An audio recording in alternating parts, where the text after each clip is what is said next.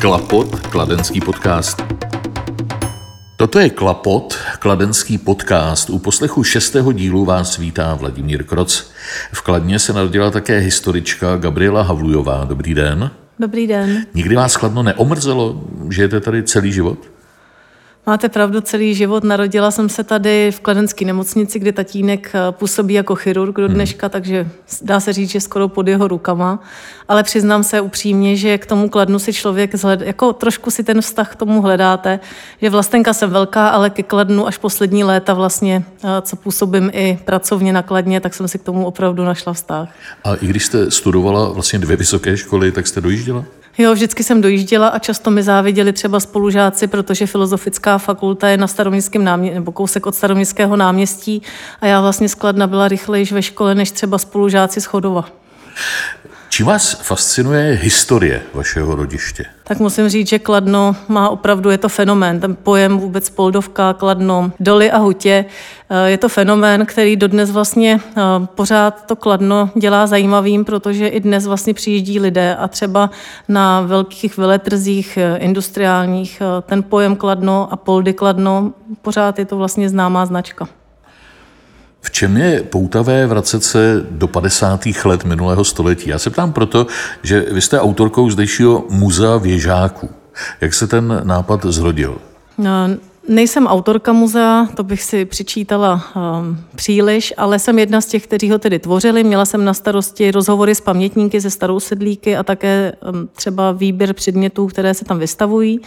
A, tenkrát vlastně přišli dva načenci ze spolku Halda, kteří oslovili město, pana tajemníka, primátora a vlastně se nás snažili přesvědčit, že je to dobrý nápad v bytovém domě, kde žije dneska 200 až 300 lidí, zřídit muzeum. Bylo to docela jako zajímavé, protože jakoby tyto typy muzeí jsou třeba ve Francii, v Americe, ale většinou to jsou skanzeny, eh, kde už nepotkáte jako občana. A tady přece jenom ten dům jako žije svým životem, eh, jsou tam starou sedlíci, jsou tam noví nájemníci, mladí rodiny, zvířata.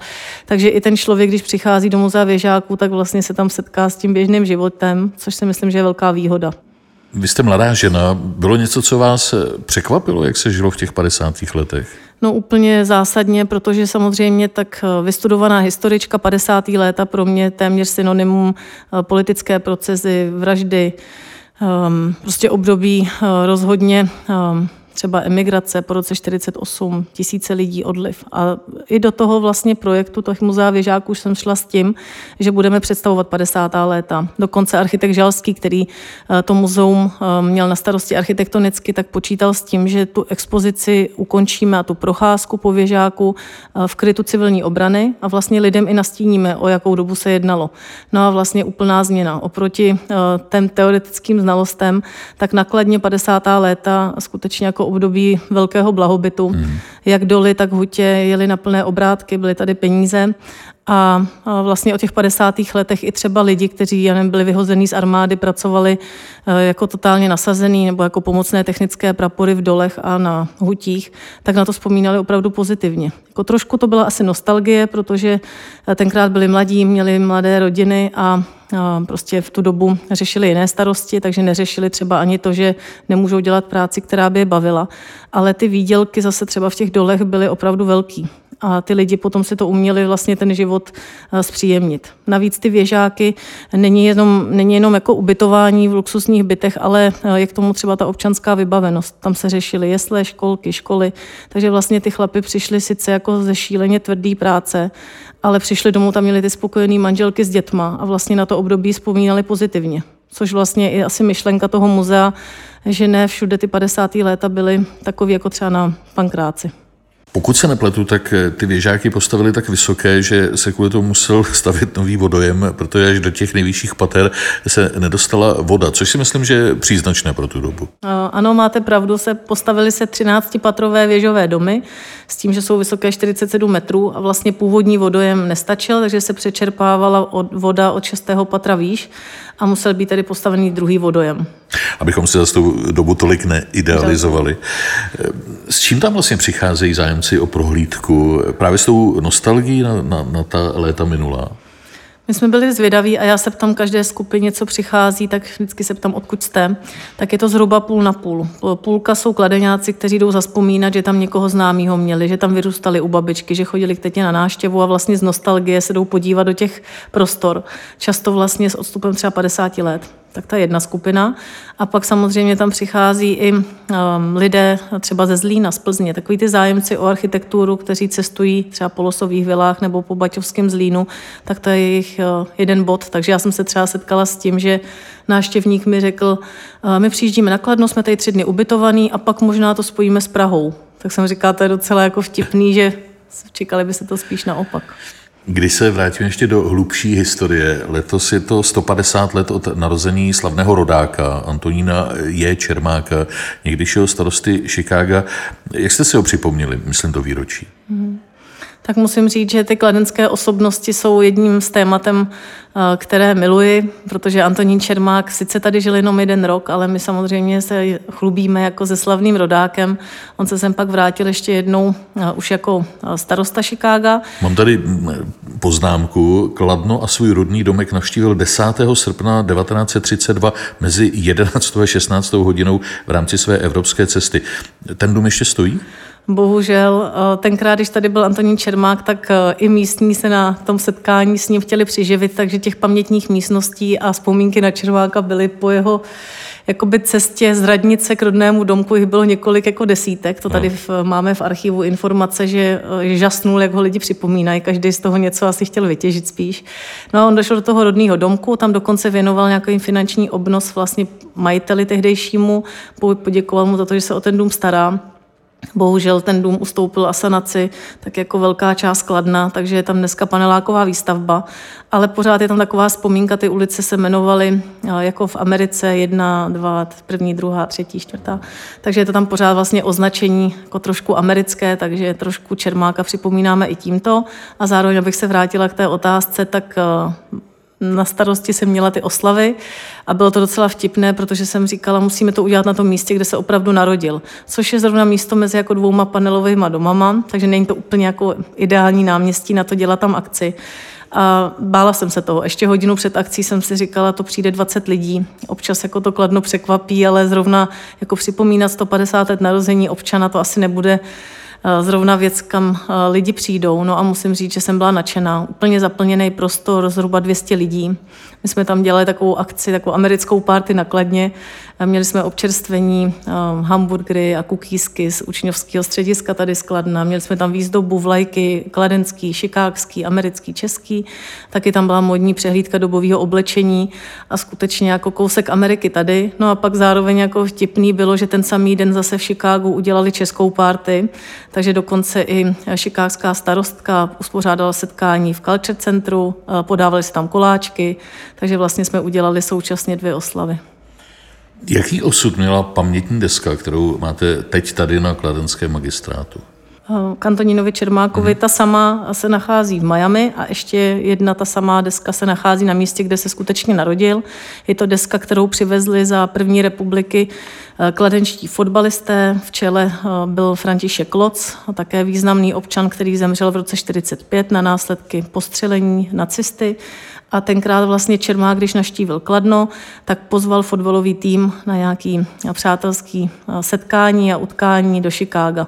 Bohužel on se už nedožil, toho setkání, ale skutečně tam teda fotbalisti odcestovali a uhráli tam nějaké zápasy a pak právě tu desku přivezli na Kladno a ta byla tady umístěná, pak byla sejmutá vzhledem k asanaci z toho domu a v 90. letech zase vrácená na tedy nové zvolené místo v místě zhruba, kde se ten dům nacházel. Ostatně i Čermák eh, zemřel kulkou atentátníka. Je to tak. Antonín Čermák eh, stále se spekuluje i mezi historiky a odborníky eh, na dobu Al Caponeho, kdo byl vlastně tím cílem, zda to byl Roosevelt, prezident, eh, protože na jeho mítingu politickém se ta, ten atentát odehrál, anebo možná já se třeba přikláním spíš k té verzi, že cílem mohl být klidně starosta Čermák, protože bojoval s prohibicí v Chicagu. Které jsou další osobnosti, které vzešly z Kladna? Jedna osobnost, kterou připomínáme momentálně v galerii Cyrila Boudy, tak je Antonín Raimond, eh, kladenský rodák, který tady skutečně prožil nejenom tedy své první krůčky, ale studoval tady na gymnáziu, prožil tady celé dětství. Pozdější tedy významný japonský architekt, zakladatel moderní architektury v Japonsku a ve Spojených státech, tak to je jedna z klíčových osobností, na které nezapomínáme a pak určitě třeba pro děti známý Zdeněk Miller. Každý zná Krtečka, málo kdo zná i osobnost, která za ním stojí, ale to je většinou třeba pro školáky je to asi nejvýraznější osobnost.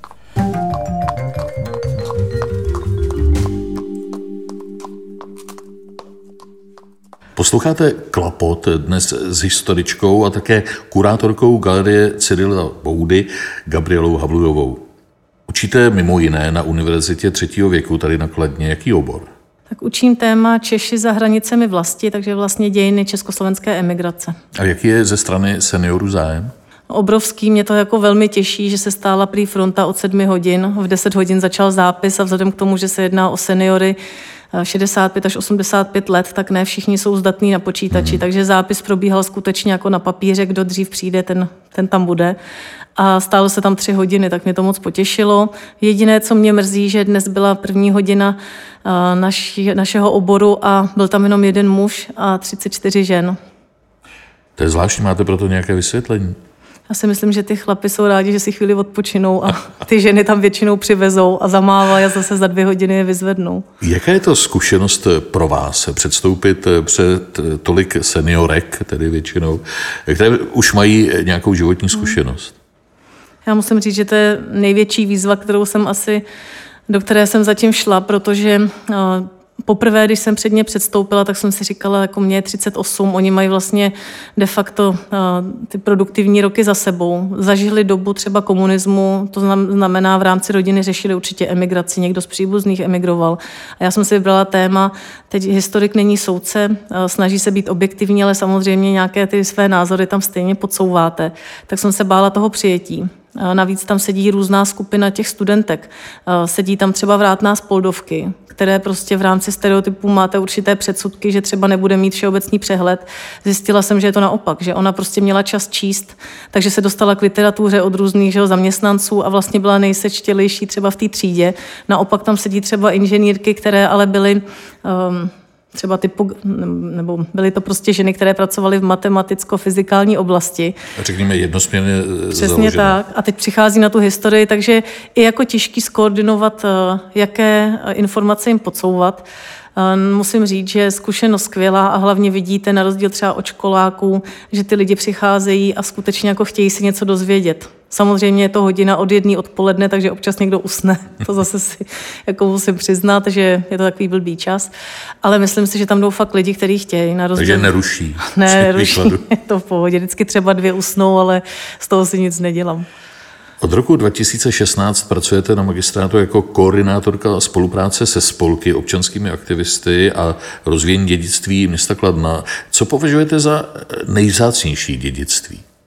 Tak já bych tady asi nejvíc ocenila, že ať se bavíme o spolcích, které působí dneska, anebo třeba v tom 19. století, tak pořád to jsou vlastně aktivisti, kteří bez nároku na honorář věnují ten svůj čas, někdy i prostředky tomu městu. Takže já si asi nejvíc vážím eh, těch eh, přátelských vazeb mezi spolky, eh, protože to jsou aktivisti, kteří nad rámec jako svých rodin anebo v rámci svého volného času dělají aktivity, které by nemuseli.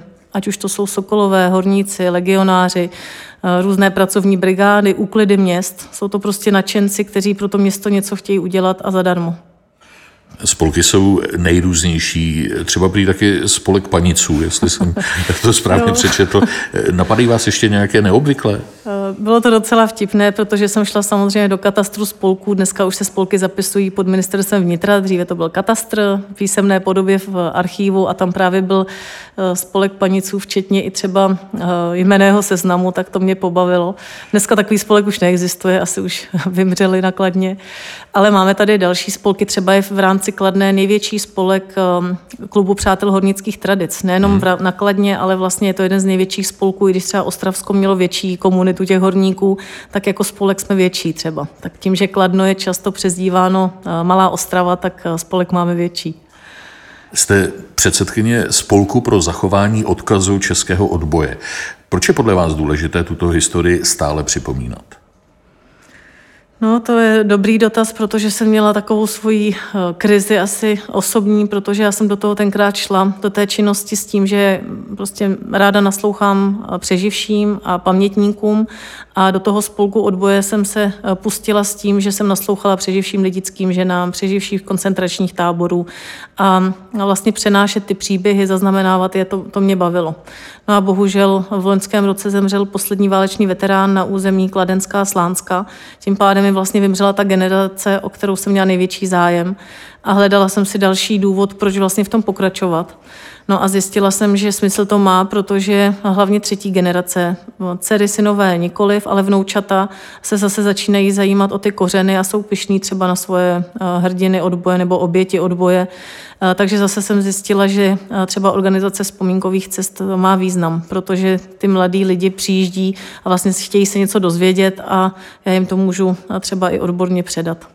Organizovala jste vzpomínkovou cestu do Kyrgyzstánu. Co bylo jejím smyslem? To byla docela vláznivá věc, dokonce jedna ze studentek z univerzity třetího věku se mnou cestovala, 80-letá paní, protože eh, bylo 100 let výročí Interhelpa, vlastně tenkrát založení družstev eh, pomoc v Kyrgyzstánu, v Kazachstánu a zakládala se tam levicová družstva kde tedy měli společně mění, hospodařili a vlastně první, kdo přišel, asi Stalin, tak udělal takové čistky, že Interhelpo bylo zlikvidováno, ale e, byla to zase taková pro mě motivace. Vlastně v první řadě seděla studentka 80-letá, která mi říkala, no já jsem se v Kyrgyzstánu narodila v rodině Alexandra Dubčeka, my jsme bydleli vlastně dvě rodiny pospolu. No já jsem si říkala, to je příběh prostě, který je potřeba zaznamenat, takže opravdu jsme vycestovali, vzali jsme s sebou vnoučata, tím jsem si říkala, minimálně ten přenos přes tu generaci bude a pak to dává smysl. No ale samozřejmě by to nešlo za podpory eh, třeba legionářské obce a podobně. A do Kazachstánu se teprve chystáte?